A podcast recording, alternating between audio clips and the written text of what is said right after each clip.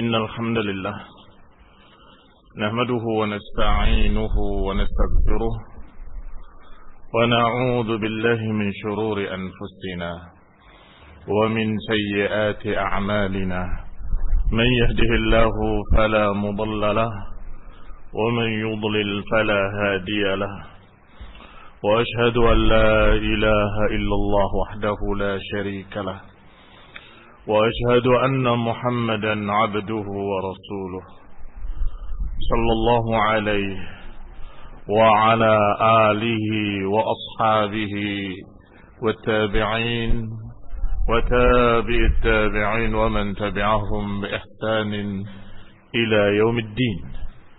يا أيها الذين آمنوا اتقوا الله حق تقاته ولا تموتن إلا وأنتم مسلمون. يا أيها الناس اتقوا ربكم الذي خلقكم من نفس واحدة وخلق منها زوجها وبث منهما رجالا كثيرا ونساء. واتقوا الله الذي تساءلون به والأرحام. إن الله كان عليكم رقيبا. يا أيها الذين آمنوا اتقوا الله وقولوا قولا سديدا يصلح لكم أعمالكم ويغفر لكم ذنوبكم ومن يطع الله ورسوله فقد فاز فوزا عظيما. أما بعد فإن خير الحديث كتاب الله. وخير الهدي هدي محمد صلى الله عليه وعلى آله وسلم. وشر الأمور محدثاتها فإن كل محدثة بدعة وكل بدعة ضلالة وكل ضلالة في النار. إخواني في الدين أعزكم الله. ومسلمين رحمني ورحمكم الله. الحمد لله. Kita bisa bertemu di tempat yang mulia di Masjid Allah Subhanahu wa taala. Kita bersyukur kepadanya dan memujinya setinggi-tingginya. Juga kita berterima kasih kepada pengurus masjid dan ketua DKM-nya dan semua yang ikut andil dalam terwujudnya acara ini. Alhamdulillah rabbil alamin. Ikhwani fid din azzakumullah yang akan kita bahas pada malam hari ini adalah tentang sifat-sifat munafik dan bahayanya terhadap agama. Tentunya munafik atau istilah nifak ada dua.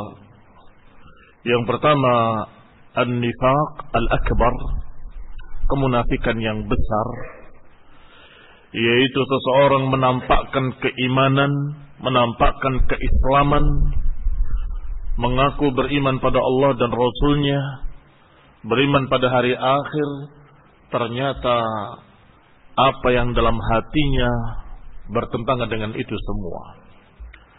Artinya menampakkan keislaman tapi menyembunyikan kekafiran.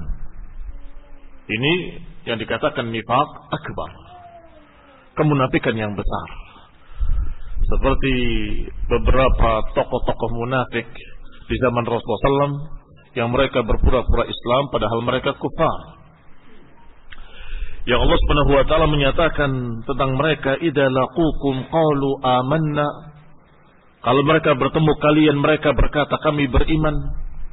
Wa idza khalau ila syayatinihim qalu inna ma'akum innama nahnu mustahzi'un.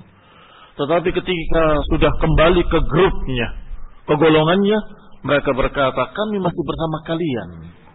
Tadi kami cuma main-main, cuma berpura-pura. Ini kufur akbar atau nifak akbar. Tetapi yang kita akan bahas adalah nifak asghar.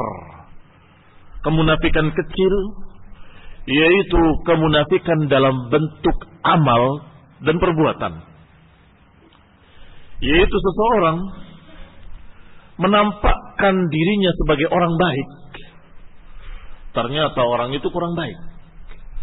Menampakkan dirinya seakan-akan orang yang Masya Allah ahli ibadah. ternyata bukan ahli ibadah. Ila akhiri.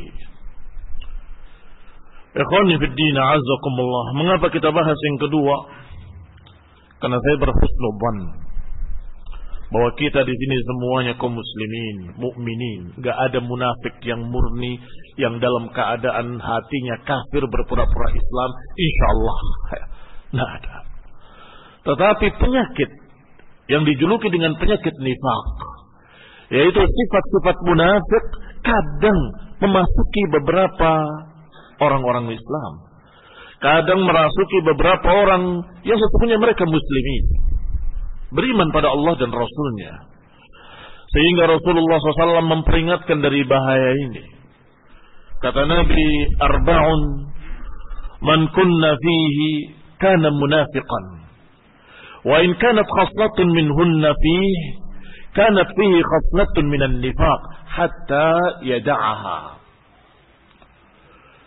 Empat perkara. Yang kalau empat perkara ini ada pada seseorang berarti dia memiliki sifat nifak atau munafik. Kalau memiliki sebagian daripadanya berarti dia memiliki sebagian dari sifat kemunafikan. Hingga dia meninggalkannya. Yaitu man idha haddata kadaba.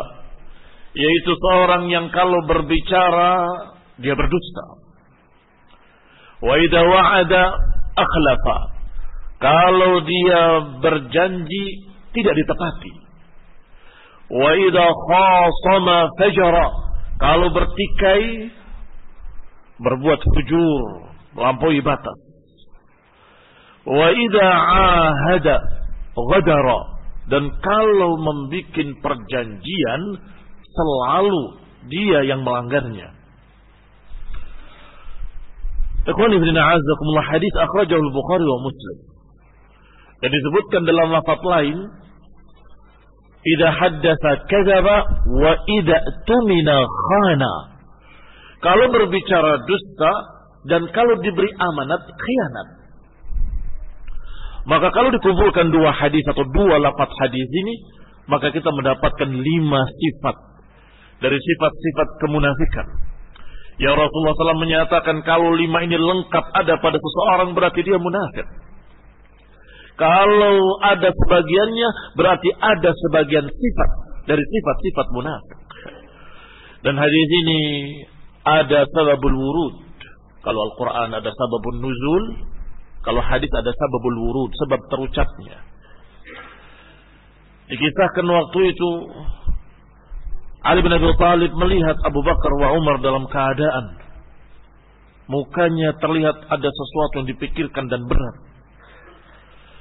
Maka beliau bertanya, "Malakum? Ada apa dengan kalian?" Aku lihat kalian dalam keadaan berat. Taqilan. Maka disebutkan oleh keduanya bahwasanya sungguh kami barusan mendengar Rasulullah SAW bersabda bahwa tanda-tanda munafik ada tiga. Kalau berbicara dusta, kalau diberi amanat khianat, dan kalau berjanji dikhianati. Siapa dari kita yang bisa selamat dari kedustaan atau bisa selamat dari sifat-sifat tersebut. Ini ketakutan mereka. Maka Ali pun sama merasa takut. Maka datangnya Rasulullah. Apakah betul apa yang aku dengar? Bahwa siapa yang memiliki sifat-sifat ini berarti munafik. Kata Rasulullah sallallahu alaihi wasallam, "Iya, aku sudah menyampaikannya." Tetapi yang aku maksud adalah orang yang berbicara dengan yakin, dengan sadar bahwa dia sengaja-sengaja ingin berdusta. Dan orang yang berjanji dalam keadaan ketika berjanji sudah niat akan mengingkari. Dan ketika diberi amanat, dia menerima amanat dalam keadaan dia berencana untuk mengkhianati. Itu sifat munafik. Ikhwan ibn paling tidak ini agak sedikit menghibur orang-orang beriman bahwa apa yang mereka tergelincir padanya bukan yang dimaksud oleh Rasulullah SAW. Yani ketika dia berbicara ternyata salah. Itu bukan dusta yang dimaksud tadi. Walaupun di dalam bahasa Arab kadang disebut dengan kedustaan. Siapa yang berbicara tanpa ilmu, sembarangan berbicara. Kata Nabi, kadzaba, dia berdusta. Sesungguhnya tidak demikian keadaannya. Ini berbeda barakallahu fikum dengan orang yang merencanakan aku ingin berbicara dusta agar mereka semua tertib. Ini penting barakallahu fikum definisi dusta yang dianggap sebagai sifat munafik, yaitu yang sengaja-sengaja direncanakan ingin mendustai muslimin mukminin. Demikian pula ketika berjanji ternyata engkau tidak berhasil menepatinya. Ya Allah, saya insya Allah jam 5. Ternyata jam 6 baru sampai. Wah munafik. Sabar. Sebentar. Ini berbeda. Dia berupaya ingin sampai jam 5 tetapi datangnya jam 6. Janjinya jam 5. Terlambat karena satu dan lain hal. Ini bukan yang dimaksud. Tetapi munafik adalah yang dia berjanji dalam hatinya saya akan khianati. Saya tidak akan tepati. Saya akan selisihi apa yang saya janjikan. Ini sifat munafik. Demikian pula sifat-sifat lainnya yang benar-benar dia niat untuk menyelisihi dan niat untuk menyalahi apa yang dia ucapkan. Kita lihat satu persatu. Yang pertama disebutkan di antara sifat munafik adalah ayyuhadditha bihadithin liman yusaddiquhu bihi wa huwa kadhibun lah seorang yang berbicara kepada orang yang mempercayainya. Ini jahatnya sifat nifak. Orang tadi percaya kepadanya. Dia sampaikan. Ternyata dia berdusta kepadanya. Membohongi orang yang telah percaya kepadanya. Demikian disebutkan dalam musnad dari Nabi Shallallahu Alaihi Wasallam. Kaburat khianatan an tuhadditha akhaka hadisan wa huwa laka musaddiq wa anta bihi kadhib. Sungguh sebesar-besar pengkhianatan adalah engkau berbicara pada saudaramu, saudara yang percaya kepadamu, ternyata engkau berdusta kepadanya. Itu sebesar-besar pengkhianatan. Artinya sahabatku percaya kepadamu, menganggap kamu jujur, ternyata engkau berdusta kepadanya. Ini akbar khianah.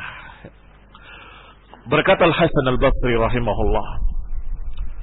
Kana yuqal An-nifaq ikhtilafu sirri wal alaniyah. Kata Al-Hasan bahwa yang namanya kemunafikan adalah perbedaan antara kesendiriannya dengan ketika di depan manusia. Di depan manusia bersikap baik. Di depan manusia seperti orang saleh. Ternyata ketika di sendiriannya dia ahli maksiat. Pendosa. Tidak takut kepada Allah Subhanahu wa taala. Ini sesungguhnya kedustaan. Ketika dia bergaya dengan gaya orang saleh, ternyata tidak jujur, itu adalah sifat dari sifat-sifat kemunafikan. Wal qaul wal amal wal madkhal wal makhraj berbeda antara ucapan dan perbuatannya. Berbeda antara tempat masuknya dan tempat keluarnya berbeda antara sir wal alaniyah. Bohirnya dan batinnya. Dohirnya terlihat orang baik, batinnya ternyata dia bukan orang baik. Ini ikhwani fidina azakumullah di antara sifat-sifat kemunafikan. Yang kedua, idza wa'ada akhlafa. Kalau berjanji tidak ditepati. Sudah kita katakan tadi ada dua jenis ada orang yang berjanji dan niat untuk mentepati ternyata karena satu dan lain hal tidak menepatinya. Itu jenis pertama. Jenis kedua, orang yang berjanji dengan niat menyelisihinya. Yang ini yang kedua inilah yang sifat dari sifat-sifat munafik. Ketika dia janji dalam hatinya saya akan selisihi amdan dengan sengaja-sengaja. Niat dia ingin menipu kaum muslimin, Fahada sifatun min sifatil munafiqin. Itu salah satu sifat dari sifat-sifat para munafik. Ikhwani fi din a'azzakumullah muslimin rahimani wa rahimakumullah. Jangan gampang-gampang berjanji kalau engkau tidak bisa menepati. Jangan berkata insya Allah kalau engkau memang tidak bisa. Sekarang ini insya Allah seperti penolakan secara halus. Ya. Nanti datanya insya Allah, padahal dia nggak ingin datang karena nggak bisa. Harusnya jangan bilang insya Allah, maaf saya sepertinya tidak bisa. Saya ada halangan ini dan itu, mohon maafnya dan insya Allah saya akan datang di pada waktu yang lain. Ini ikhwani fillah azakumullah muslimin rahimani wa rahimakumullah. Bahkan yang seperti ini sering terjadi dan dianggap remeh. Ini nanti saya kasih. Manggil anaknya. Kemarilah. Aku akan beri. Ketika datang tidak diberi apa-apa. Ini juga janji yang tidak ditepati. Bahkan termasuk jenis kedua.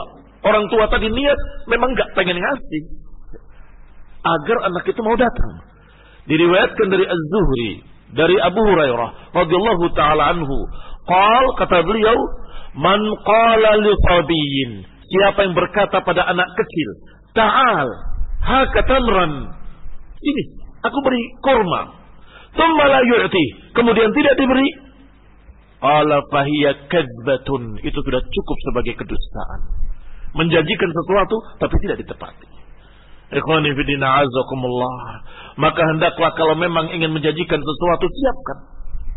Ketika seorang ibu memanggil anaknya, mari kemari, oh tik, aku beri kamu sesuatu. Rasulullah SAW bertanya, apa yang mau kau berikan? Kata ibu tadi, korma. Bagus. Kalau engkau berkata akan memberikan, tapi engkau tidak memberikan sesuatu, tercatat engkau sebagai orang yang berdusta. Ikhwani azakumullah. Sedangkan kedustaan itu kata Nabi alaihi salatu wassalam, iyyaka wal kadhib. Fa innal kadhiba yahdi ila al-fujur. Wal fujur yahdi ila nar. Hati-hati kalian dari kedustaan. Karena kedustaan membawa kefajiran, kejelekan dan kejelekan membawa kepada api neraka. Wa innar rajul la yakdzib yataharra al-kadhiba hatta yuktaba 'inda Allah kadzdzaba. Ada seseorang yang berdusta dan terus berdusta sampai di sisi Allah tercatat sebagai pendusta. Tetapi sebaliknya yang dianjurkan alaikum bisidqi atas kalian hendaklah bersikap jujur Apakah kepada orang dewasa ataupun kepada anak-anak. Pada orang dewasa karena itu hak mereka untuk kita jujur pada mereka. Pada anak-anak kita memberikan dua. Hak mereka dan pendidikan untuk mereka. Hak mereka untuk kita jujur padanya. Dan hak mereka untuk kita ajarkan pendidikan yang baik. Yaitu pendidikan kejujuran. Dan termasuk kejujuran adalah menepati janji-janji yang sudah dijanjikan. Ikhwani fi din, muslimin rahimani wa rahimakumullah. Yang ketiga dari sifat munafik adalah idza khasama fajara. Kalau bertikai berbuat fujur. Apa itu fujur? Fujur adalah keluar dari kebenaran kepada kebatilan. Keluar dari garis-garis yang telah digariskan oleh Allah dan Rasulnya. Menyelisihi hukum-hukum syariat kalau sudah bertikai, pokoknya hatinya puas. Dia akan lakukan segala hal, walaupun batil, walaupun melanggar syariat, melanggar hukum Allah, walaupun tidak sesuai dengan sunnah, dia tidak peduli. Ini namanya fujur. Dan termasuk fujur berbicara dengan ucapan-ucapan batil, ucapan-ucapan yang dusta dan palsu. Sehingga sifat-sifat tadi sebenarnya saling berkaitan dusta, menyelisihi janji, dan fujur. Dusta menyelisihi janji. Menyelisihi janji itu berdusta. Yaitu berjanji ternyata bohong. Tidak mau menepatinya. Fujur juga maknanya dia mengucapkan ucapan-ucapan yang tidak tepat atau alias dusta. Memfitnah. Ketika musuh bermusuhan dengan seorang, Dia bikin fitnah. Ini orang begini-begini padahal tidak. Ikhwani azakumullah muslimin rahimani wa rahimakumullah. Disebutkan dalam dua kitab sahih Bukhari dan Muslim bahwa Nabi sallallahu alaihi wa ala alihi wasallam bersabda inna abghadar rijal al-aladul khasim sejelek-jelek manusia di sisi Allah adalah orang yang paling keras kalau bermusuhan dan paling khasim pandai bersilat lidah dengan kedustaan. Azakumullah. Karena kadang-kadang manusia yang pandai bersilat lidah bisa menggambarkan yang hak jadi kebatilan. Sebaliknya bisa menggambarkan yang batil sebagai kebenaran. Dengan permainan kata-kata dia bisa menyatakan yang salah jadi benar, yang benar jadi salah. Ini bahayanya al-khasim. Maka kata Nabi, abghadar rijal ilallah. Yang paling dibenci oleh Allah adalah al-alad, al-khusam. Yang paling keras kalau permusuhan, kalau bermusuhan ekstrim. Dan ditambah lagi khasim. Pandai berdebat dan bersilat lidah. Nabi Shallallahu Alaihi wa ala alihi Wasallam pernah bersabda, Innakum latahtasimuna ilayya Wala'alla ba'dakum an yakuna alhan bihujjatihi. Kalian sering kali menyampaikan pertikaian kalian kepadaku. Sedangkan sebagian kalian ada yang pandai berbicara daripada yang lain. Yang ini lebih pandai daripada, daripada yang itu. Wa innama aqdi ala nahwi ma asma. Dan aku akan memutuskan sesuai dengan apa yang aku dengar. Maka barang siapa yang ternyata hujahnya dibenarkan olehku karena pandai berbicara, kemudian aku memberikan haknya orang lain kepadanya, fala ya'khudhuhu. Hendaklah jangan diambil. Fa innama aqta'lahu qit'atan minan nar. Karena sesungguhnya aku memberikan padanya potongan dari api neraka. Artinya Rasulullah SAW sebagai manusia mengatakan aku mendengar alasan-alasan kalian. Kadang-kadang ada yang pandai berbicara dan aku mengira dia yang benar. Kemudian aku memberikan haknya yang ternyata bukan hak dia, hak lawannya. Maka kalau sampai terjadi seperti itu, sesungguhnya yang aku berikan adalah potongan api neraka kepadanya. Fala ta'khudhu, jangan kau ambil dia. Wa inna minal bayani la sihra. Sebagaimana disebutkan di dalam hadis yang lain, inna minal bayani la sihra. Hadis rahu Muslim dari Ammar bin Yasir. Sesungguhnya di antara penjelasan ada sihirnya. Dari antara penjelasan ada sihirnya. Apa mak maknanya? Maknanya kadang-kadang dengan penjelasan dan pandainya berbicara bisa terbalik. Yang benar jadi salah, yang salah jadi benar. Kamu pencuri, maling, kamu begini dan begitu. Habis waktu ya. Baik. Ternyata dia berkata, saya itu orang baik. Kata si maling tadi. Karena saya itu sesungguhnya memberikan kesempatan pekerjaan pada polisi dan satpam. Kalau saja tidak ada maling, nggak ada pencuri, nggak ada orang jahat, apa manfaatnya polisi dan apa manfaatnya para penjaga? Apa hal itu? Mereka nggak punya lapangan pekerjaan. Mereka punya lapangan pekerjaan karena kami. Nah, ini silat lidah namanya. Bisa dibalik jadi orang baik. Na'udzubillah min كتاب نجدكم إن شاء الله بعد صلاة العشاء بإذن الله تعالى وصلى الله على محمد وعلى آله وصحبه وسلم تسليما كثيرا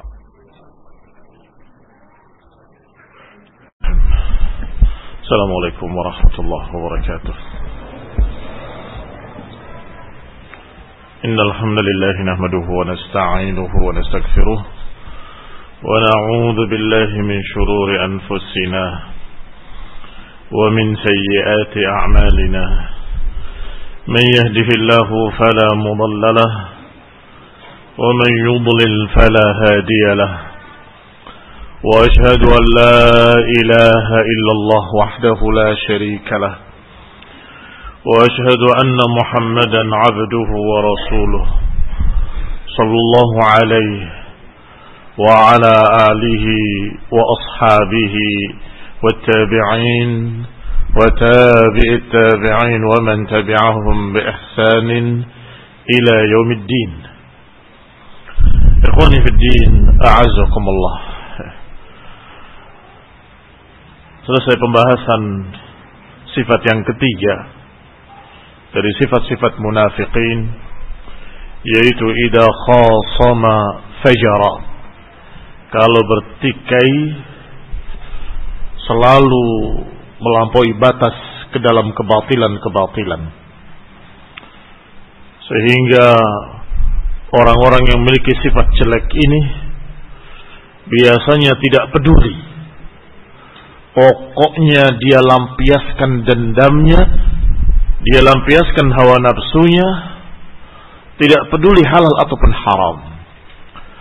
Akan merampas hartanya dengan zalim, menjatuhkan kehormatannya dengan zalim, bahkan menumpahkan darahnya dengan zalim. Padahal sesama muslim. Padahal pertikaiannya masalah dunia.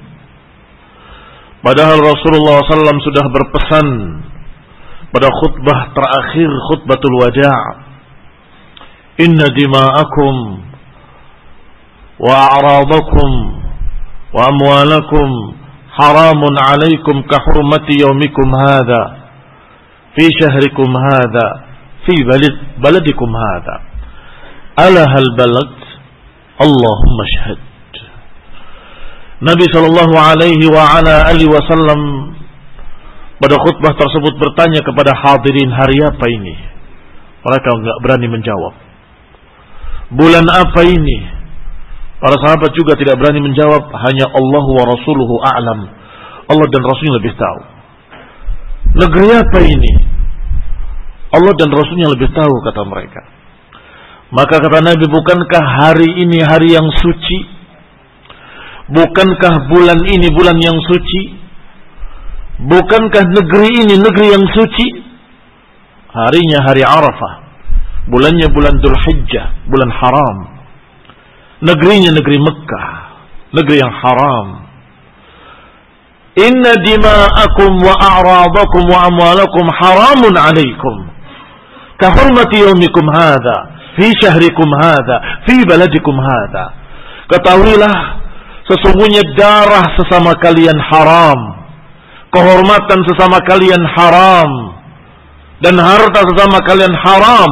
Seperti haramnya hari ini di bulan ini, di negeri ini. Allah hal. Bukankah aku sudah sampaikan? Para sahabat menyatakan sudah ya Rasulullah. Allahumma syhad. Ya Allah saksikanlah. Ya Allah saksikanlah. Yani beliau meminta persaksian bahwa beliau sudah menyampaikan bahwa darah kaum muslimin haram jangan ditumpahkan dengan zalim. Kehormatan kaum muslimin haram, jangan dijatuhkan dengan zalim. Harta kaum muslimin haram, jangan dirampas dengan zalim. Harus saling menjaga darah, saling menjaga kehormatan, saling menjaga harta. Demikian seharusnya. Tetapi lihat sifat munafik. Idza khasama fajara, kalau bertikai kebablasan. Main bunuh, menumpahkan darah, merampas harta, menjatuhkan kehormatan, membuat fitnah-fitnah keji. Ini khonifidina azakumullah di antara sifat dari sifat-sifat para munafikin. Yang keempat, ida ahada ghadara. Di antara sifat munafik yang keempat adalah kalau membuat perjanjian mereka langgar. Perhatikan kalimat ahada ghadara berbeda dengan kalimat wa'ada akhlafa. Kalau wa'ada akhlafa berjanji tidak ditepati. Kalau ini mengadakan perjanjian kemudian tidak konsekuen. Itu juga sifat munafikin. Ailam yafi bil ahdi tidak menepati perjanjian yang sudah disepakati. Padahal Allah memerintahkan dalam Al-Quran, wa aufu bil ahdi innal ahda kana mas'ula. Tepatilah apa yang sudah disepakati dalam perjanjian. Karena sesungguhnya perjanjian-perjanjian itu akan ditanya, dipertanggungjawabkan nanti yaumul qiyamah. Dalam surat Al-Isra ayat 34. Juga disebutkan di dalam surat An-Nahl, "Wa aufu bi'ahdillah idza 'ahadtum wa la tanqudul aymana ba'da tawkidiha wa qad ja'altumullaha 'alaikum kafila." Tepatilah perjanjian-perjanjian yang sudah kalian janjikan kepada Allah Subhanahu wa taala. Wala tanqudul aymana ba'da taukidiha. Jangan dibatalkan sumpah-sumpah kalian hanya karena ingin keuntungan dunia. Padahal kalian telah menjadikan Allah sebagai jaminan. Dengan nama Allah. Kami berjanji. Menyepakati kesepakatan berikut sudah bismillahirrahmanirrahim. Dengan nama Allah. Kemudian ketika melihat musuh tadi dekat hartanya banyak. Ah ini kan kafir. Halal darahnya berarti engkau batalkan sumpahmu sendiri engkau batalkan perjanjianmu sendiri karena ingin mendapatkan keuntungan kata Allah jangan wa'ufu bi'ahdillah Hendaklah kalian menepati janji kalian kepada Allah ketika kalian memakai nama Allah sebagai sumpah kalian. Jangan dibatalkan hanya karena keuntungan dunia. Demikian pula dalam ayat yang lain surat Ali Imran. Innal ladina yashtaruna bi'ahdillahi wa aymanihim thamanan qalila. Sesungguhnya mereka-mereka yang menjual perjanjiannya dengan nama Allah dan sumpah-sumpahnya mereka jual dengan harga yang murah. Ulaika la khalaqalahum fil akhirah. Mereka tidak mendapatkan bagian di akhirat. Wala yukallimuhumullah wala yanzuru ilaihim yawmal qiyamah. Wala yuzakkihim walahum adabun alim. Ancamannya bukan satu. Allah ancam dengan sekian ancaman Pertama la khalaqalahum. Mereka nggak mendapatkan bagian yaumul qiyamah di akhirat nanti. Wala yukallimuhumullah. Allah nggak akan ajak bicara mereka. Wala yanzuru ilaihim. Allah nggak akan melihat mereka dengan pandangan rahmat pada mereka yaumul qiyamah. Wala yuzakkihim dan tidak disucikan. Walahum azabun alim. Berapa ancamannya? Apa kesalahannya? Kau sampai ancamannya seperti itu, nggak mendapatkan bagian, nggak diajak bicara oleh Allah, tidak dilihat oleh Allah, tidak disucikan dan bagi mereka adab yang pedih. Kesalahannya adalah yashtaruna bi'ahdillahi tamanan qalila. Mereka menjual perjanjian-perjanjiannya atas nama Allah dengan harga yang murah. Mereka jual perjanjian-perjanjiannya, sumpah-sumpahnya dengan nama Allah dengan harga yang murah. Ikhwani muslimin rahimani wa rahimakumullah. Masih ada ancaman lain yang juga tidak kalah mengerikannya. Yaitu dipermalukan yaumul qiyamah. Dalam hadis yang sahih dalam Bukhari dan Muslim dari Abdullah bin Umar radhiyallahu taala anhuma bahwa Rasulullah SAW menyatakan likulli ghadirin liwa. Nanti pada hari kiamat setiap pengkhianat yang melanggar perjanjian akan memiliki bendera sehingga semua orang-orang di mahsyar tahu ini pengkhianat yang mengkhianati perjanjian. Ikhwani fiddina azakumullah dikatakan innal ghadir yunsab lahu liwa'un yawmal qiyamah. Nanti yawmal qiyamah setiap orang yang mengkhianati perjanjian akan diberi bendera yang tertulis padanya hada ghadratu fulan. Ini pengkhianatan si fulan. Ikhwani fi din azakumullah berkata Ibn Rajab rahimahullah karena saya ambil pembahasan ini dari kitab Jami'ul Ulum wal Hikam syarah arba'in hadis arba'in wal ghadru haramun fi kulli ahdin bainal muslim wa ghairihi. Yang namanya pelanggaran terhadap perjanjian itu hukumnya haram. apakah sesama muslim ataupun selama sesama muslim dan selain muslim. Lihat ikhwan ibn. Pada perjanjian di Madinah dengan Yahudi, siapa yang melanggar? Kaum muslimin atau Yahudi? Yahudi. Kaum muslimin menepati perjanjiannya bersama Yahudi untuk hidup bersama di Madinah. Ternyata Yahudi yang mengkhianati perjanjian. Mereka mengganggu seorang muslimah. Menarik jilbabnya ila akhirih. Demikian pula ketika dengan Quraisy dengan musyrikin Quraisy mengadakan perjanjian untuk tidak perang selama 10 tahun. Siapa yang melanggar? Kaum muslimin? Tidak. Rasulullah SAW dan kaum muslimin tidak melanggar. Padahal ada seseorang muslim yang lari dari sana ke Madinah. Perjanjiannya suruh dikembalikan. Nabi tidak bisa berkata apa-apa. Ini perjanjian. Dibawa lagi. Sahabat tadi. Sampai ketika di perjalanan Beliau memberontak dan berhasil melepaskan diri dan kemudian tinggal di daerah dusun namanya Is.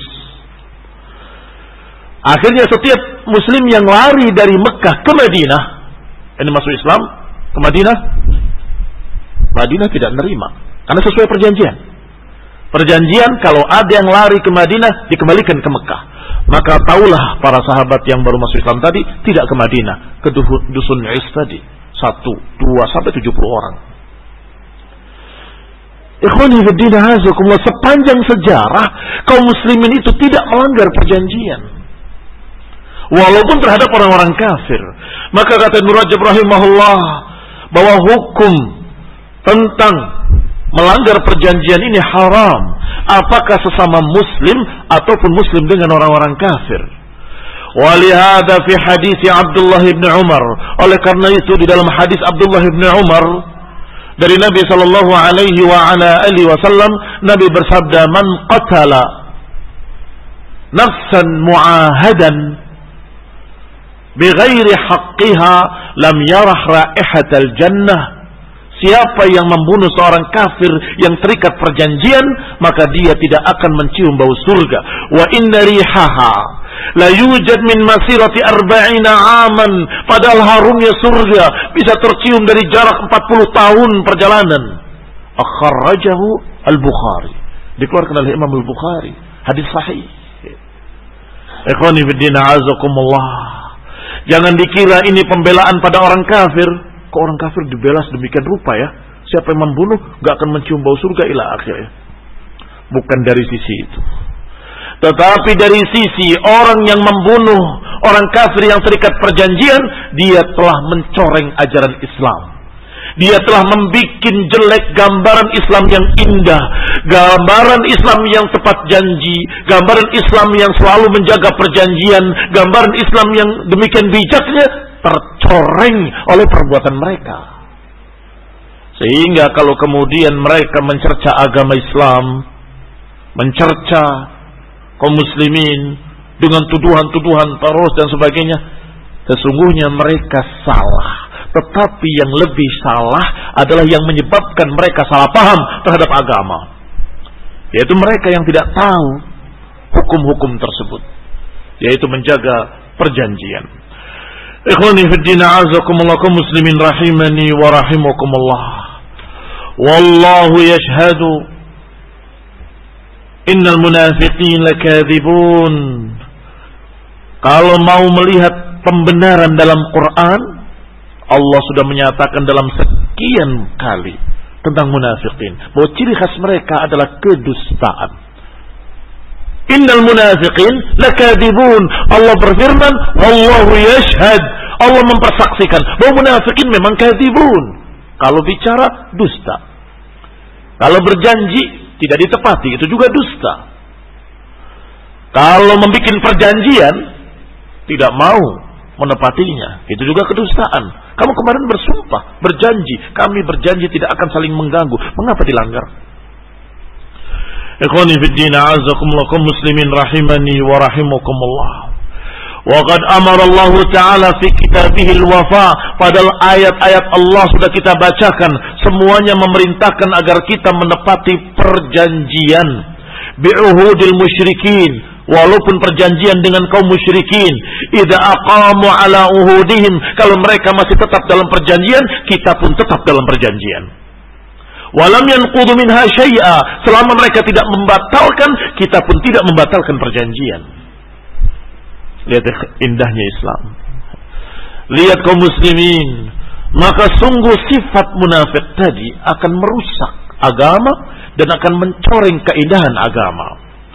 Wa amma uhudul muslimin fima bainahum fal biha ashad. Adapun perjanjian sesama muslim maka lebih-lebih lagi. Al wafa'u biha ashad maka untuk menepati perjanjian sesama muslimin lebih dahsyat lagi, lebih penting lagi. Al-muslimun kata Nabi ala syurutihim. Kaum muslimin itu tergantung syarat yang sudah disepakati. Kalau sudah disepakati, maka tepati. Ikhwani fi kaum muslimin rahimani wa rahimakumullah. Apakah kesepakatan dalam muamalah? Apakah kesepakatan dalam sewa menyewa? kesepakatan dalam jual beli, kesepakatan apa pun dalam hubungan manusia dengan manusia, muslimin bersama muslimin, maka harus ditepati. Kalau kepada orang kafir saja harus ditepati, apalagi kepada sesama kaum muslimin. Wa naqduha a'zam isman yang berarti kalau melanggar perjanjian a'zam isman dosanya lebih besar lagi. Wa min a'zamiha masih ucapan Ibnu Rajab. Wa min a'zamiha kata Ibnu Rajab. Dan yang paling besarnya adalah naqdu ahdil imam, menyelisih perjanjian taat kepada penguasanya. Man baya'ahu wa bihi, siapa yang membaiat seorang imam, siapa yang sudah ridha dia sebagai pemimpinnya, maka kata Nabi SAW dalam dua kitab sahih diriwayatkan dalam Bukhari dan Muslim, Thalathun la yukallimuhumullah yawmal qiyamah. Tiga. Yang Allah enggak akan ngajak bicara mereka. Wala yuzakkihim. Allah tidak mensucikan mereka. Walahum adabun alim. Apa di antara tiga ini? Kata Nabi, Rajulun baya'a imaman La yubayihu illa li dunya. Seorang yang membaiat penguasanya, kemudian dia tidak membaiatnya kecuali karena dunia. Kalau dapatkan dunianya dia taati, kalau tidak dapatkan dunianya dia khianati. Ikhwani fidina azakumullah. Hadis sahih dalam Bukhari dan Muslim. Juga ada catatan penting lainnya. Ancamannya sama dengan ayat tadi. Menunjukkan kalau ayat dengan hadis klop, sesuai. Ayatnya kita baca tadi yaitu alladzina yashtaruna ahdillahi wa aymanihim thamanan qalila apa kata Allah? Ulaika la khalaqalahum fil akhirah wa la yukallimuhumullah. Enggak diajak bicara. Wa la yanzuru ilaihim. Allah tidak akan melihat mereka. Wa la yuzakkihim. Allah tidak mensucikan mereka. Wa lahum adzabun alim. Dalam hadis tadi tiga golongan. La yukallimuhumullah. Allah enggak akan bicara, ajak bicara mereka. Hari kiamat Allah tidak sucikan mereka. Walahum adzabun alim. Siapa ya Rasulullah? Qala rajulun. Baya'a imaman. Seseorang yang mengakui seorang imam penguasanya. Tetapi karena dunia. Kalau diberi dunia maka dia tetap bersamanya. Wafa menunaikan perjanjiannya. Wa illa lam yafi bihi. Kalau dia tidak mendapatkan dunianya tiba-tiba dia khianati pemimpinnya yang dia pilih sendiri. Ini ikhwani fi din azakumullah, kaum muslimin rahimani wa rahimakumullah. Maka yang namanya menepati perjanjian am sifatnya, perjanjian sesama muslim, perjanjian dengan orang kafir, perjanjian dengan musyrikin atau ahli kitab. Atau perjanjian rakyat kepada penguasanya dan juga perjanjian antara penguasa dengan rakyatnya juga sama. Maka hendaklah saling menepati apa yang sudah disepakati. Ikhwani fidina azakumullah al-muslimuna ala syurutihim. Kaum muslimin selalu menjaga syarat-syarat yang disepakati oleh mereka. Sesama mereka. Wa yadkhul fil uhudi. Selanjutnya Rajab berkata dan termasuk menepati perjanjian adalah menepati perjanjian antar kaum muslimin yang tidak boleh diingkari, tidak boleh dilanggar, yaitu semua akad-akad. Kalau sudah terjadi akad, akad nikah misalnya, saya nikahkan anakku, Fulanah binti Fulan dengan kamu. Kemudian dia saya terima dengan mahar sekian nilai akhirnya. Itu sudah disepakati, tidak boleh dilanggar. Jangan tiba-tiba kecewa melihat mantunya diambil anaknya. Tidak bisa, ini anak saya. Loh ini sekarang sudah jadi istri dia. Jangan dikhianati. Sudah ada akad yang Allah katakan misakun ghalidha. Demikian pula akad jual beli, akad sewa menyewa, akad-akad dalam muamalah, al-mubayaat wal munakahat, jual beli atau pernikahan dan lain-lainnya. Al-uqud al-lazimah allati yajibul wafa. Itu pun perjanjian-perjanjian yang harus ditepati sebagai seorang mukmin. Jangan sampai kita termakan dengan sifat munafik.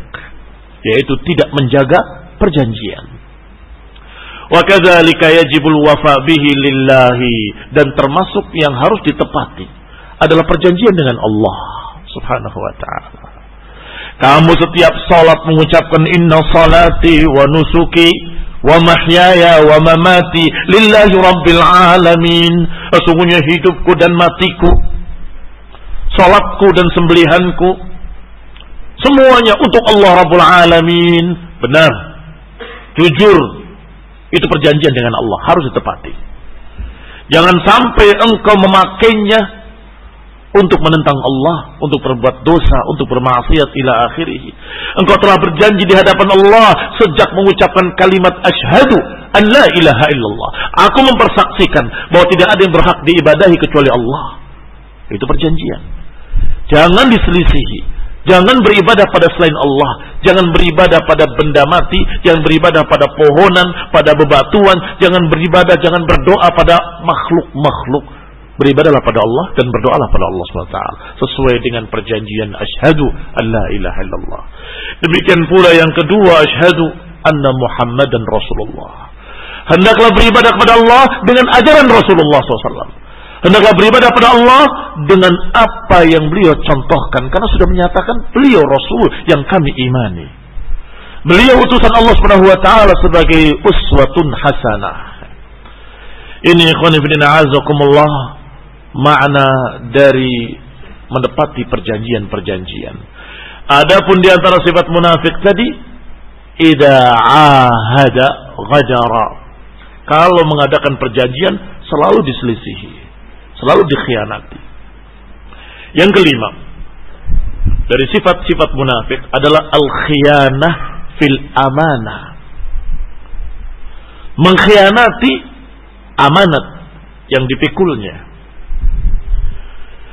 Faidah minar rajul amanatan. Kalau seseorang diberi amanah fal wajib alaihi an yuaddiha maka wajib baginya untuk menunaikan amanah tersebut. Tolong ini berikan pada si fulan. Kalau kamu bisa kamu terima amanah tadi kamu harus sampaikan pada si fulan. Kalau kamu nggak mampu bilang maaf saya nggak bisa. Daripada kamu memikul satu amanah yang berat atau dititipi sesuatu tolong jaga milik saya. Jaga dengan baik. Inna Allah ya'murukum an tu'addul amanat ila ahliha. Kata Allah dalam surat An-Nisa ayat 58, sesungguhnya Allah memerintahkan kalian untuk menyampaikan amanah pada mereka-mereka yang memang berhak. Sampaikan amanah pada ahliha, pada orang-orangnya. Wa qala Nabi SAW dan Nabi juga bersabda, "Adil amanat ila man tamanaka." Tunaikan amanah kepada orang yang memang memberikan amanah kepadamu. Tunaikan dengan baik. Wa qala fi khutbatihi fi hajjatil wada' bahkan dalam khutbah terakhir beliau, khutbah perpisahan, beliau juga berpesan lagi. Man kanat indahu amanah falyu'addi alladhi tumina amanatahu Siapa yang memiliki amanah hendaklah menunaikan amanahnya dengan baik. Rasulullah SAW sebagai contoh teladan yang baik. Beliau dalam keadaan terkenal amin, terpercaya. Amin dari kata amanah. Amin, terpercaya. Sehingga orang semua menitipkan harta-harta mereka kepada Rasulullah SAW. Ketika terjadi dakwah Rasulullah SAW menyampaikan la ilaha illallah terjadi pertikaian sampai Rasulullah SAW hijrah atau akan hijrah ke Madinah. Barang-barang mereka ada di sini. Apakah berpikir, ah ini barangnya musyrikin, gak mau masuk Islam, ambil saja? Tidak. Dia katakan pada Ali bin Abi Thalib, sampaikan amanah ini pada mereka semuanya. Aku mau hijrah. Ikhwan disampaikan dulu kepada mereka, padahal mereka musyrikin kaum muslimin rahimani wa rahimakumullah. Memang ada orang-orang kafir harbi yang memusuhi dan memerangi muslimin. Tetapi ada orang-orang kafir yang terikat perjanjian. Ada orang-orang kafir yang di bawah satu penguasa. Yang kafir zimmi. Ada orang-orang kafir sebagai tamu. Mereka tidak halal darahnya dan tidak boleh ditumpahkan darahnya. Dan kita disuruh untuk bersikap baik pada mereka. Saya ulangi lagi, bukan karena kita cinta pada mereka, bukan. Tapi untuk mengenalkan ini agama Allah. Agama Allah yang sangat bijak, yang sangat hikmah. Mudah-mudahan mereka masuk Islam. Apakah nggak pernah dengar ayat Allah Subhanahu wa taala? Wa in ahadun minal musyrikin istajaraka fa'ajirhu hatta yasma'a kalam Allah Wa in ahadun minal musyrikin, kalau ada seseorang dari musyrikin minta perlindungan di negerimu, wahai muslimin, kasih perlindungan. Berikan kesempatan. Untuk apa?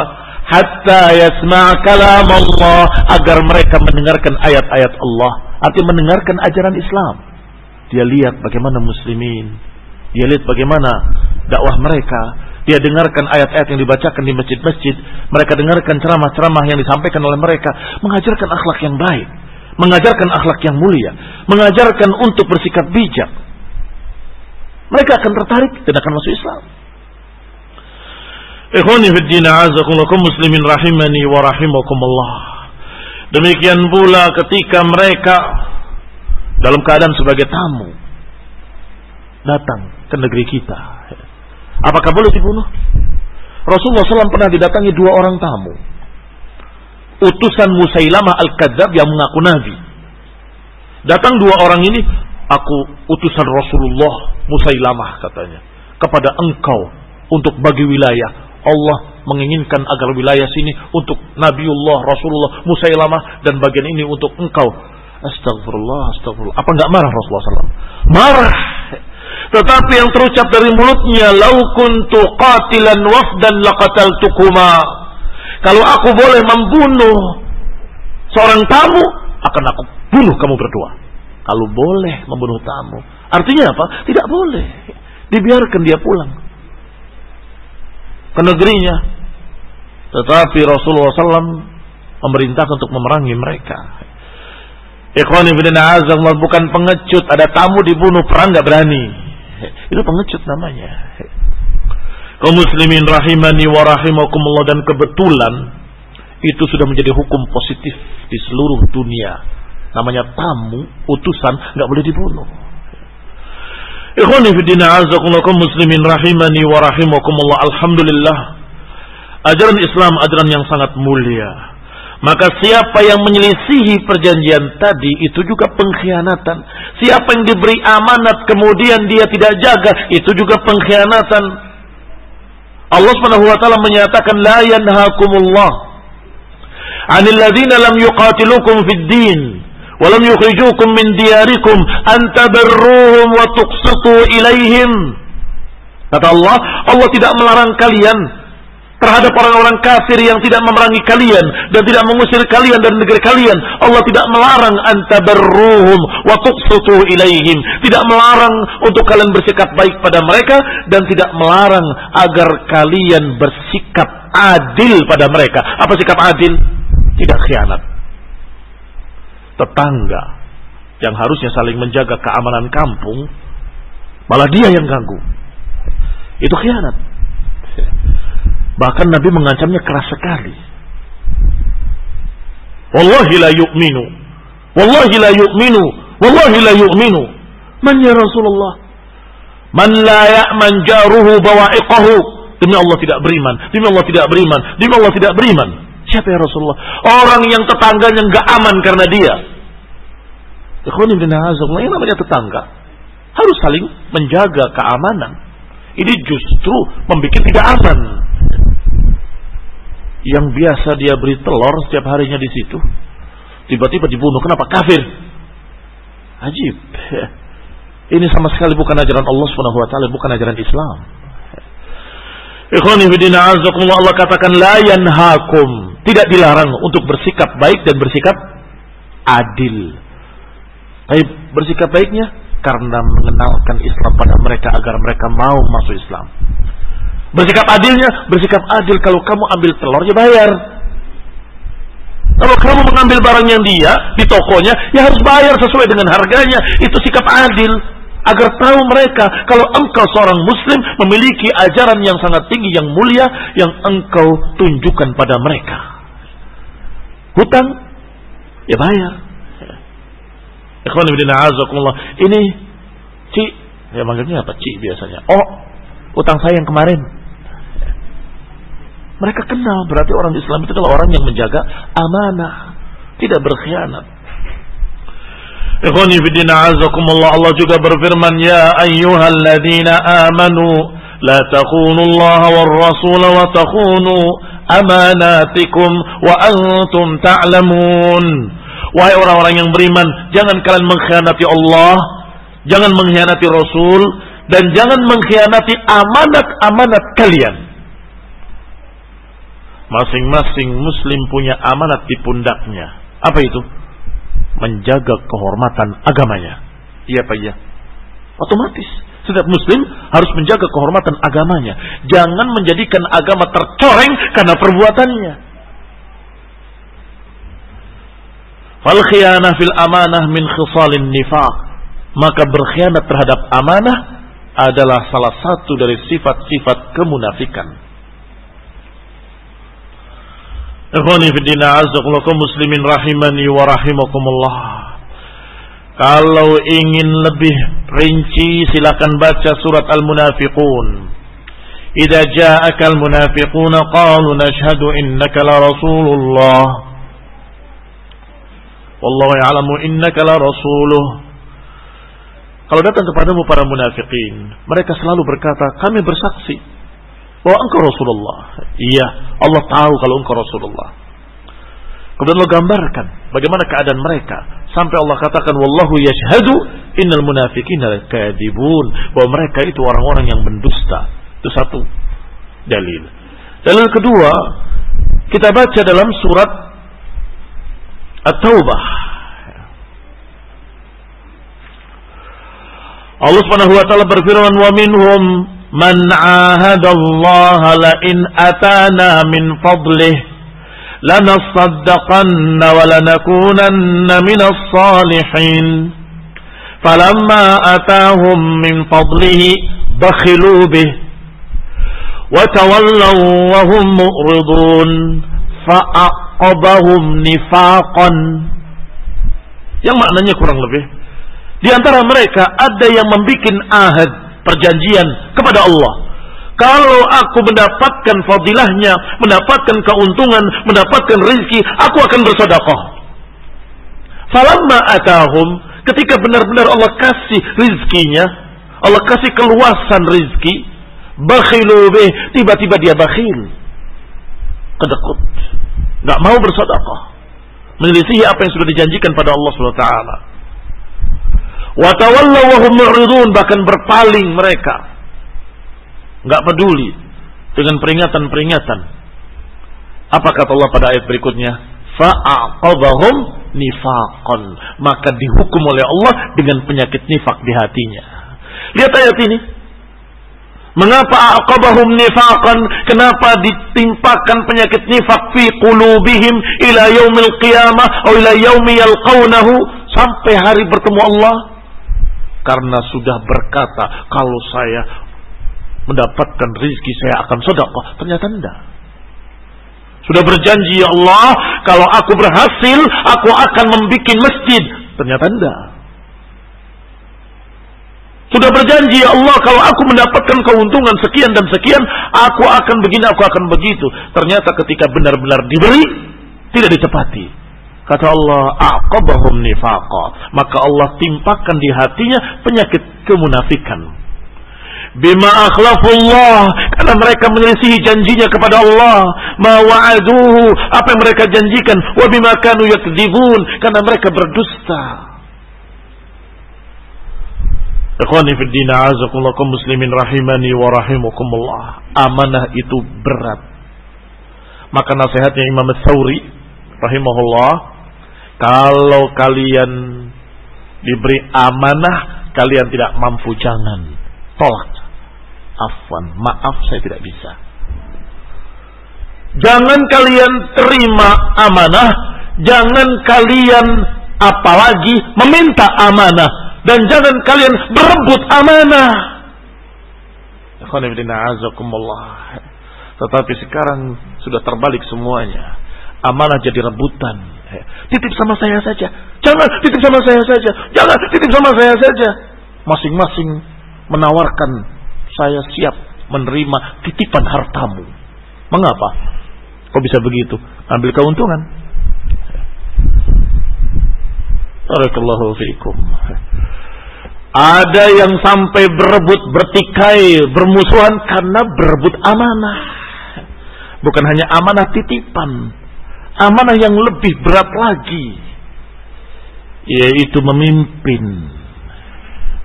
Memimpin itu berat loh. Tapi rebutan juga. Ini khonibina azakumullah padahal dikatakan oleh Imam Tsauri jangan engkau gegabah dengan amanah. Kalau engkau tidak mampu tolaklah. Kalau engkau menerima amanah tadi tunaikan amanah tadi agar jangan sampai penyakit nifak masuk dalam hatimu. Inna aradna al-amanata 'ala samawati wal ardi wal jibal. Kata Allah kami tawarkan amanah kepada langit, kepada bumi dan kepada gunung-gunung. Fa'abaina an yahmilnaha. Semuanya menolak untuk menerima amanah. Wa asfaqna minha.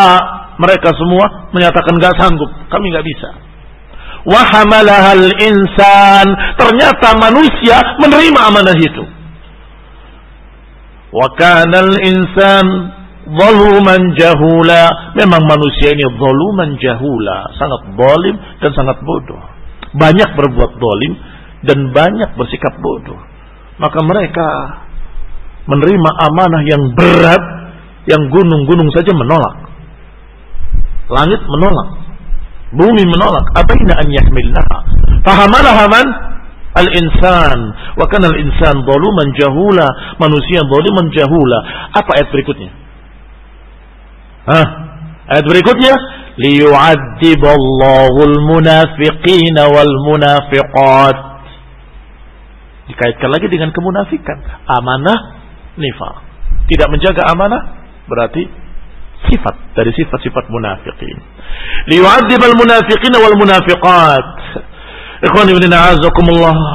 Diriwayatkan dari Abdullah bin Mas'ud radhiyallahu taala anhu ucapan tadi bahwasanya siapa yang ingin bukti kebenaran apa yang disebutkan oleh Rasulullah SAW dalam hadis tadi Empat perkara yang kalau empat ini ada pada seseorang berarti dia munafiqan khalasan maka baca ayat-ayat ini kata beliau kata Abdullah Ibnu Mas'ud radhiyallahu taala anhu kemudian dibacakan oleh beliau ayat tadi fa'aqabahum nifaqan fi qulubihim kaum muslimin rahimani wa rahimakumullah perlu catatan sedikit sebelum saya tutup bahwasanya para sahabat padahal mereka mukminin sangat takut terkena sifat munafik. Padahal mereka manusia terbaik. Padahal mereka khairu ummatin ukhrijat linnas, sebaik-baik manusia dikeluarkan tengah-tengah manusia. Atau kata Nabi sebagai khairun nasi qarni, thumma ladina yalunahum, thumma ladina yalunahum. Sebaik-baik manusia adalah generasiku, kemudian yang berikutnya, kemudian yang berikutnya. Sebaik-baik generasi takut kalau ada kemunafikan. Kata Abdullah bin Mas'ud radhiyallahu taala anhu bahwa penyakit nifak itu tumbuh di hati seperti bakal seperti semak belukar di musim hujan. Ya, tumbuh. Bukan begitu saja jadi munafik, tapi tumbuh semakin besar, semakin besar, semakin besar. Maka masing-masing kita harus berhati-hati dari sifat-sifat kemunafikan. Sebagaimana para sahabat sangat takutnya dari sifat-sifat kemunafikan. Sehingga mereka selalu mengkhawatirkan dirinya. Apakah aku ini jangan-jangan munafik?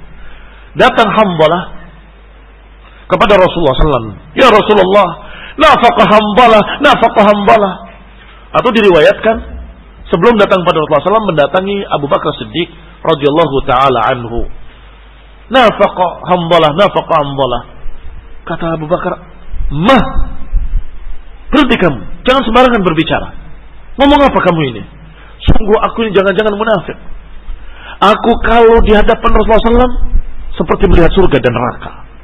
Tetapi ketika aku pulang ke rumahku, bertemu anak dan istri, seakan-akan aku lupa pada surga dan neraka. Jangan-jangan aku munafik. Kata Abu Bakar, kalau itu aku pun merasakan. Mari kita menemukan Rasulullah SAW atau menemui Rasulullah Sallallahu Alaihi Wasallam. Maka datanglah hambalah kepada Rasulullah. Ya Rasulullah, nafkah hambalah, nafkah hambalah. Antalah munafik, antalah munafik. Nabi menyatakan cukup. Apa yang kamu katakan? Ya Rasulullah aku kalau di hadapan kamu seakan-akan aku melihat surga dan neraka. Tetapi ketika aku pulang ke keluargaku aku tertawa kembali lupa. Seakan-akan aku lupa dan surga dan neraka. Ya hambalah. Kalau engkau bisa menjaga imanmu untuk tetap seperti engkau ada di hadapanku, la safahatkumul malaikah malaikat pun akan bersalaman dengan kamu sofah yusafa itu dengan tangan salaman dengan kamu. Istimewa. Walakin ya hambalah saatan sa'ah. Tetapi wahai hambalah begitulah manusia saatan sa'ah. Bukan berarti tidak boleh sendagurau dengan keluarga. Bukan berarti tidak boleh tertawa dengan anak-anak. Ya ada waktu-waktunya, ada saat dan saat. Kadang begini, kadang begitu. Itulah manusia. Yang saya maksud dari kisah ini adalah rasa takutnya mereka dan rasa khawatirnya mereka terhadap sifat-sifat munafik. Khawatirnya mereka, jangan-jangan mereka munafik. Sehingga dikatakan dalam riwayat Bukhari dari Ibnu Abi Mulaikah kata beliau rahimahullah adraktu thalathina min ashabi Rasulillah Aku sempat bertemu karena beliau tabi'i, aku sempat bertemu dengan 30 sahabat. Kulluhum yakhafun nifaq ala nafsih. Semuanya mengkhawatirkan kemunafikan atas dirinya. Semuanya mengkhawatirkan kemunafikan atas dirinya. 30 sahabat aku temui, semuanya takut kalau sifat nifak ada pada dirinya. Ikhwani ada sahibus sir, pemilik rahasia. Siapa itu? Hudzaifah ibn al-Yaman. Hudzaifah ibn Yaman pernah dibisikkan oleh Rasulullah nama-nama munafik. Fulan, fulan, fulan, fulan, fulan. Rasulullah SAW menyebutkan pada Hudzaifah, Umar bin Khattab khawatir, ya Hudzaifah. As'aluka billah. Aku tanya kepadamu dengan nama Allah, aku masuk di dalamnya? Aku termasuk ke benda. As'aluka billah. Aku minta kepadamu dengan nama Allah. Dijawab, engkau tidak ada. Engkau tidak termasuk. Tetapi sungguh demi Allah, aku tidak akan menjawab siapa pun yang bertanya selainnya. Ah, nggak ada lagi. Ikhwan muslimin rahimani wa rahimakumullah. Apa yang menyebabkan beliau tanya apakah aku masuk dalamnya? Kekhawatiran. Kekhawatiran jangan-jangan sifat nifak itu ada padaku. Dan sudah diriwayatkan di awal pertama pembahasan. Mereka mukanya sangat berat ketika mendengarkan hadis arba'un man kunna fihi kana munafiqan khalisan Empat perkara. Kalau empat ini ada pada seseorang berarti dia munafik. Ketakutan mereka. Ikhwan ibn Abdullah ibn Umar menyatakan dengan semangat beliau ke masjid dan berkata sungguh aku tidak melihat orang yang tidak pergi ke masjid kecuali para munafikin. Malu kalau dia berada bersama mereka para munafikin. Sehingga berlomba-lomba untuk ke masjid. Ikhwani bin a'azakumullah muslimin rahimani wa rahimakumullah. Dan ciri-ciri orang beriman adalah orang yang mengkhawatirkan dirinya. Ciri-ciri orang beriman adalah orang yang selalu ketakutan ketika hidupnya. Sampai ketika mereka dalam surga baru mereka yakin. Alhamdulillahilladzi adhaba 'anna al-hazan. Ya Allah, aku bersyukur kepadamu yang telah menghilangkan kesedihan atas diriku hilang sudah kesedihan. Sejak diwafatkan oleh malaikat, sejak malaikat berkata kepadanya, La khaufun alaikum wa la antum tahzanun. Jangan takut, jangan bersedih. Ini saat itulah baru mereka yakin. Ketika hidup tetap nggak yakin. Dan itu ciri mukmin. Disebutkan oleh Al Hasan rahimahullah, Al Hasan Al Basri, Qala ma khafahu illa mu'min wala aminahu illa munafiq. Tidak ada yang khawatir, takut terhadap kemunafikan kecuali orang beriman. Dan tidak ada yang tenang, tidak takut pada sifat-sifat nifak kecuali memang munafik. Demikian kata Al Hasan Al Basri rahimahullahu taala. Maka kaum muslimin rahimani wa rahimakumullah. Tentunya karena kita bukan sahabat, di bawahnya sahabat, di bawahnya lagi, di bawahnya lagi, di bawahnya lagi, di bawahnya lagi. Lebih sedikit imannya, lebih sedikit ilmunya. Berarti kita lebih mungkin lagi untuk terkena sifat nifak. Maka seharusnya kita lebih berhati-hati dan berupaya untuk menjauhkan sifat-sifat nifak. Setelah salam wal afiyah wal hidayah wa rahmah. Wa sallallahu Muhammadin wa ala alihi wa ashabihi wa sallama tasliman katsira. Nah, 10 menit berarti. Jazakallah khair.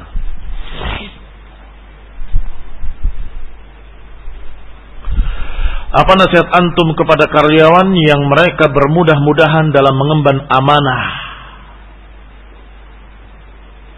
Seperti dalam pekerjaan kerja bersama dengan perusahaan. Nasihat saya pada mereka, dengarkan baik-baik kajian ini. Ya, di awal sampai akhirnya. Ya. Jangan sampai terkena sifat nifak. Bermudah-mudahan dalam amanah. Kalau kamu menerima amanah, harus tunaikan dengan amanah.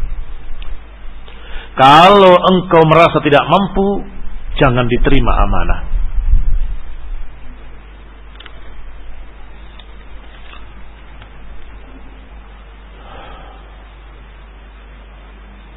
Waduh, apa yang harus saya lakukan? kalau istri sudah memenuhi syarat kemunafikan? Sudah dinasehati tapi masih seperti itu. Apakah ana harus membiarkan dan terus menerus Ikhwan ibn a'azakumullah kalau nusyuz nusyuz itu pelanggaran istri maka sudah diajarkan di dalam Al-Quran bagaimana mengatasinya. Dengan nasihat dengan yang lebih keras dengan dimarahi udribuhum dengan dipukul. Tentunya pukulan ghairu mubarrih, pukulan yang tidak mencacati. Dan wahjuruhum fil madaji' pisahkan tempat tidur, pisah ranjang. Yang terakhir, ceraikan dengan cara yang baik. Sarrihuhunna sarahan jamila.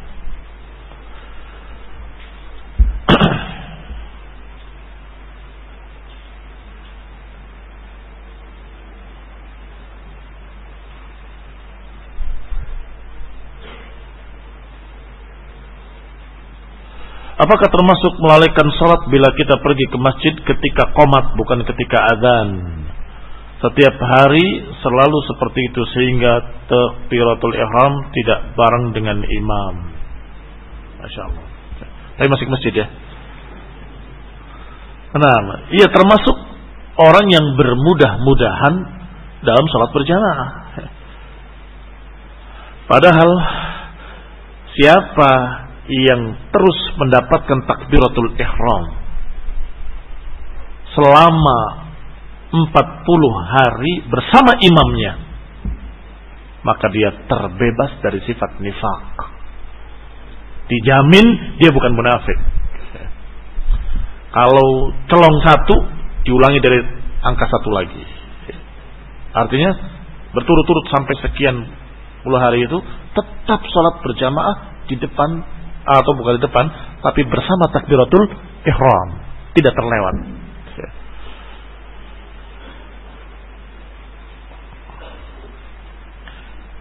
Imam Malik bukan 40 hari. Beliau mengatakan aku 40 tahun gak pernah tertinggal takbiratul ihram. Imam Malik rahimahullah. 40 tahun tidak pernah tertinggal takbiratul ihram. Bersama imam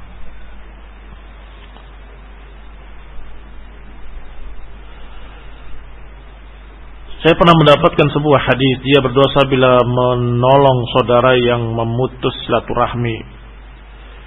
Bukan maksudnya jangan menolong dalam memutus silaturahmi. Barakallahu fikum. Sehingga unsur akhaka zaliman au madluman. Tetaplah tolong saudaramu dalam keadaan dia zalim atau didolimi. Tetapi kata para sahabat ya Rasulullah, kalau terdolimi kita tolong. Kalau dia zalim, Bagaimana kita tolong? Iya, tolong dia untuk menghentikan kedolimannya. Sehingga kalau dia memutus silaturahmi, kamu tolong dia untuk menyambung kembali silaturahmi. Barakallahu fikum.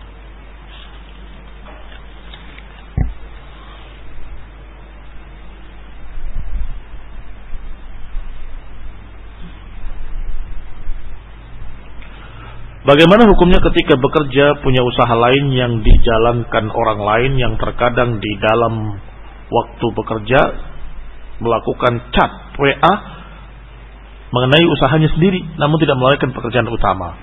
Tergantung perjanjian. Karena al-muslimun ala surutihim. Kaum muslimin sesuai dengan perjanjian yang disepakati. Hitungannya order apa jam. Kalau jam maka jam segini sama jam sini itu bukan punya kamu, punya kantor perusahaan. Jangan kamu bekerja apa pun. Apalagi pakai komputernya perusahaan, lebih parah lagi. Untuk urusan pribadi, jangan. Tetapi kalau memang perjanjiannya adalah pekerjaan kamu yang penting harus selesai dengan baik. Maka kalau dia bisa selesai dengan baik dengan menyambi urusan pribadinya silahkan. Karena memang perjanjiannya tugas selesai. Tergantung perjanjian tersebut wallahu taala a'lam bissawab.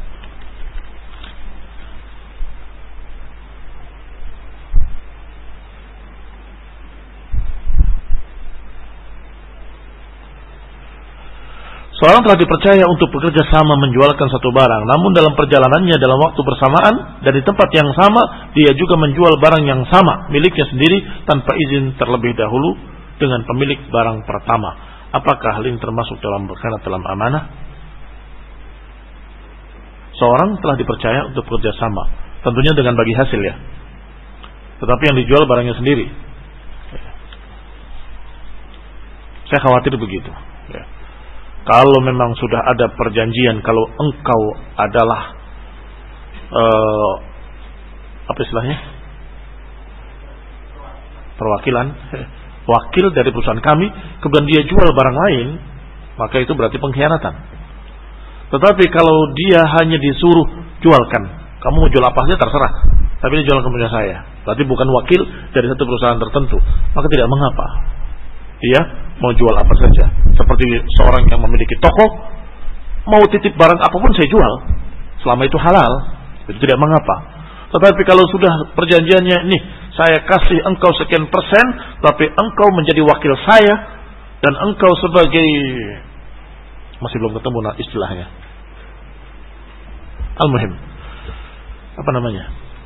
Yang menjajakan satu perusahaan dengan seragam dan sebagainya itu. Ma marketing? Eh, iya. Sales ketemu sekarang. Eh, iya. Maka sekarang dia sudah memiliki amanah. Seragamnya tertulis nama perusahaan yang dijual barang miliknya sendiri. Motor yang dipakai motor perusahaan, jual barangnya sendiri. Itu nggak boleh. Barakallahu fikum. Tetapi kalau dia hanya sekedar toko yang freelance yang tidak terikat sana sini, orang mau jualkan sini saya jualkan.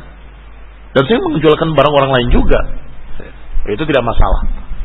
Kembalinya pada kaidah al-muslimun ala syurutihim wallahu taala a'lam bis-shawab. Sallallahu Muhammadin wa ala alihi wa ashabihi wa sallam tasliman katsira.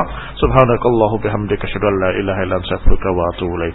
Wassalamu alaikum warahmatullahi wabarakatuh.